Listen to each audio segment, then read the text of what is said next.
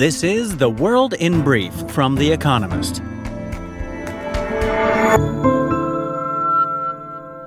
Our top stories.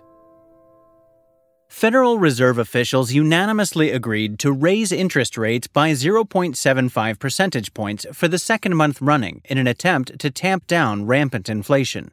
The move lifts the Fed's benchmark rate to between 2.25% and 2.5%.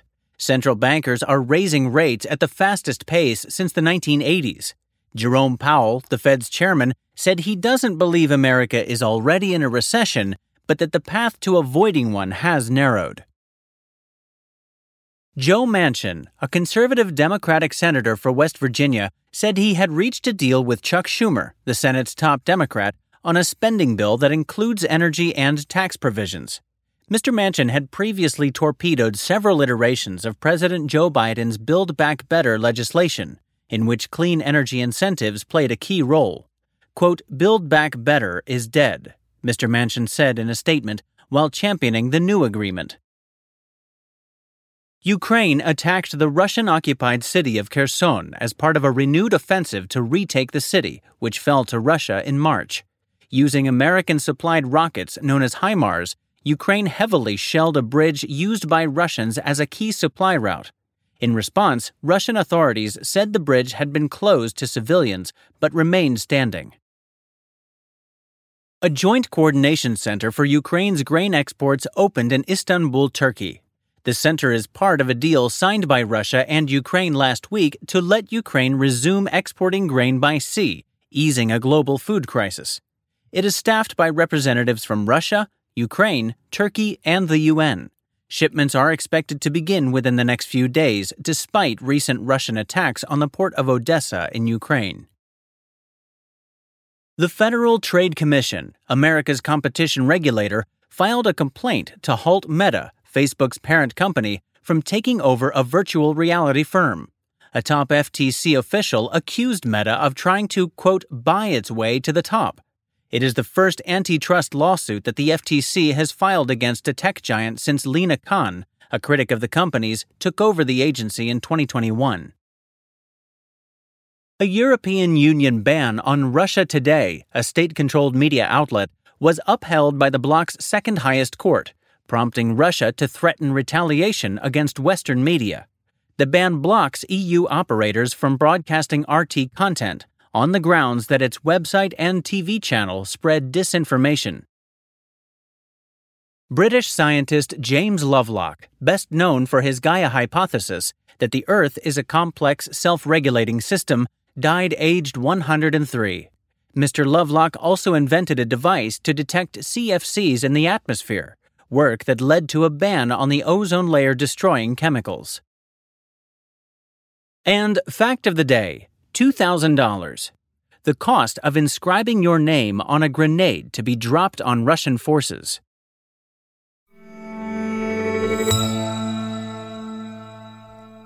And now here's a deeper look at the day ahead.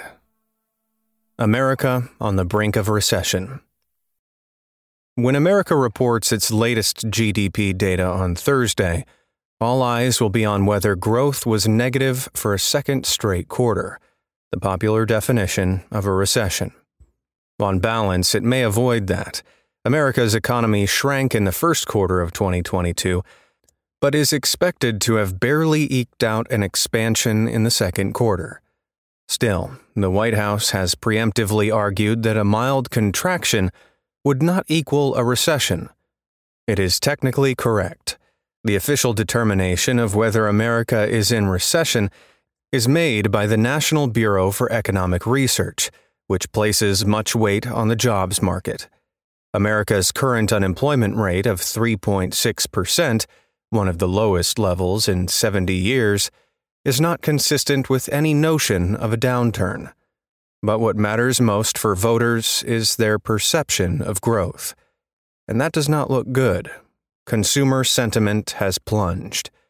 Many believe the economy is in bad shape, regardless of the data.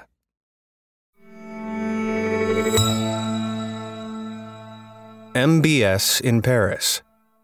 Fresh from his official visit to Greece, Mohammed bin Salman, The Saudi crown prince and de facto ruler heads to Paris on Thursday.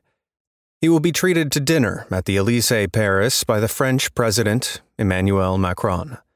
MBS, as he is widely known, has been wooing Western leaders in an effort to cast off his reputation as an autocratic butcher and to promote tourism to Saudi Arabia. This is his first visit to Europe since the murder of Jamal Khashoggi, a Saudi journalist, in Turkey 2018. The trip comes only 2 weeks after President Joe Biden ditched his previous pledge to treat the kingdom as a pariah state by making his own visit there. MBS's outreach has been helped by Russia's war in Ukraine. Europe is struggling with a squeeze on supplies of Russian gas and needs alternatives.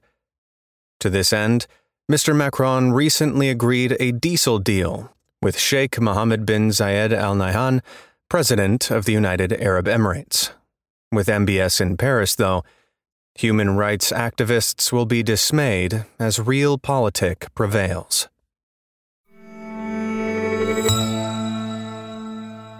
Ukraine celebrates its statehood.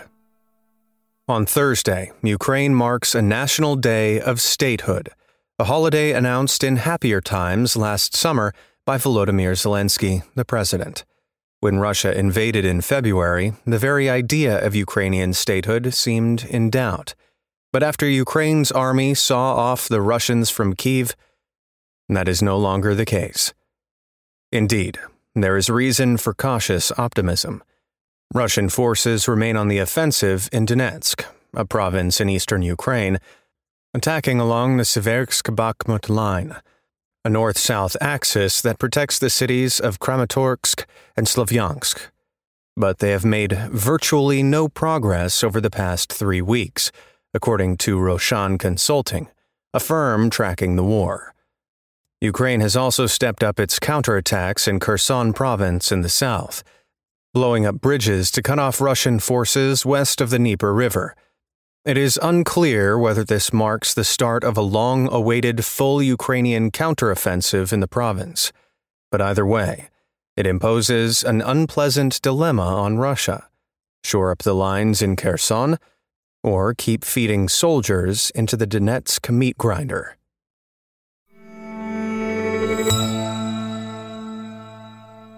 Mixed results for big tech. Tech stocks have tumbled precipitously over the past year. The NASDAQ 100 index is down by around 25% since January. Investors have therefore paid keen attention to the earnings reports of all 5 of America's tech giants this week. On Tuesday, Alphabet, Google's parent company, announced second-quarter revenue of $69.7 billion, up 13% year-on-year.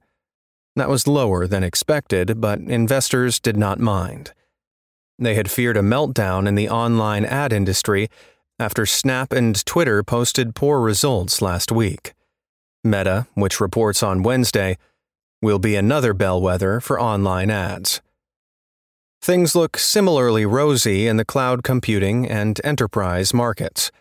Though Microsoft's revenue, reported on Tuesday, was a fraction worse than expectations, bosses said they expected double-digit revenue for this fiscal year. That bodes well for Amazon, the cloud market leader, which publishes earnings on Thursday. But the outlook for Apple, which also reports on Thursday, is less bright. The company may find that rising inflation tempers demand for its expensive gadgets.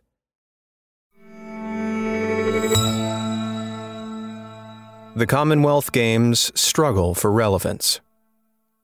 The Commonwealth Games, which began in Birmingham on Thursday, are sometimes referred to as the friendly games, but congeniality counts for little in sport.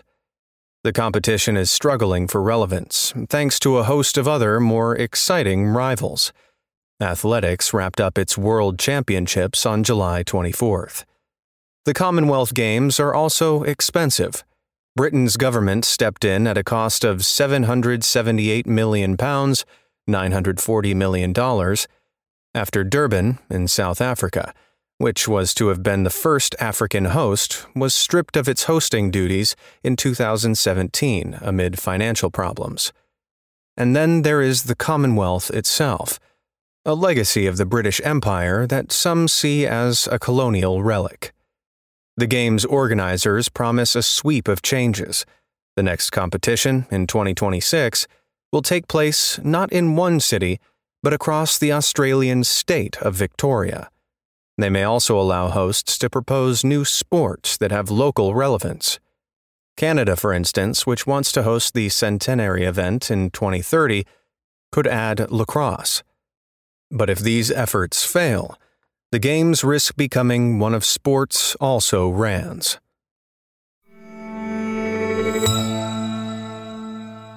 Daily Quiz. Our baristas will serve you a new question each day this week. On Friday, your challenge is to give us all 5 answers and, as important, tell us the connecting theme.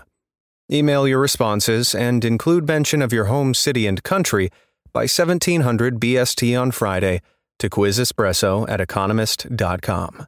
We'll pick randomly from those with the right answers and crown one winner per continent on Saturday.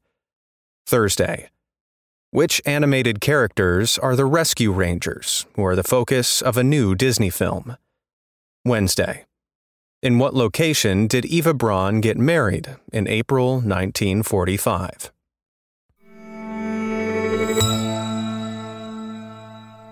Finally, here's the quote of the day from Beatrix Potter, who was born on this day in 1866. "The shorter and the plainer, the better." That's The World in Brief from The Economist, available 3 times every day of the week. You can also hear interviews and analysis from our journalists, including our current affairs podcast, The Intelligence, on your podcast app. And subscribers to The Economist have access to each week's full edition in audio. Just download The Economist app to start listening.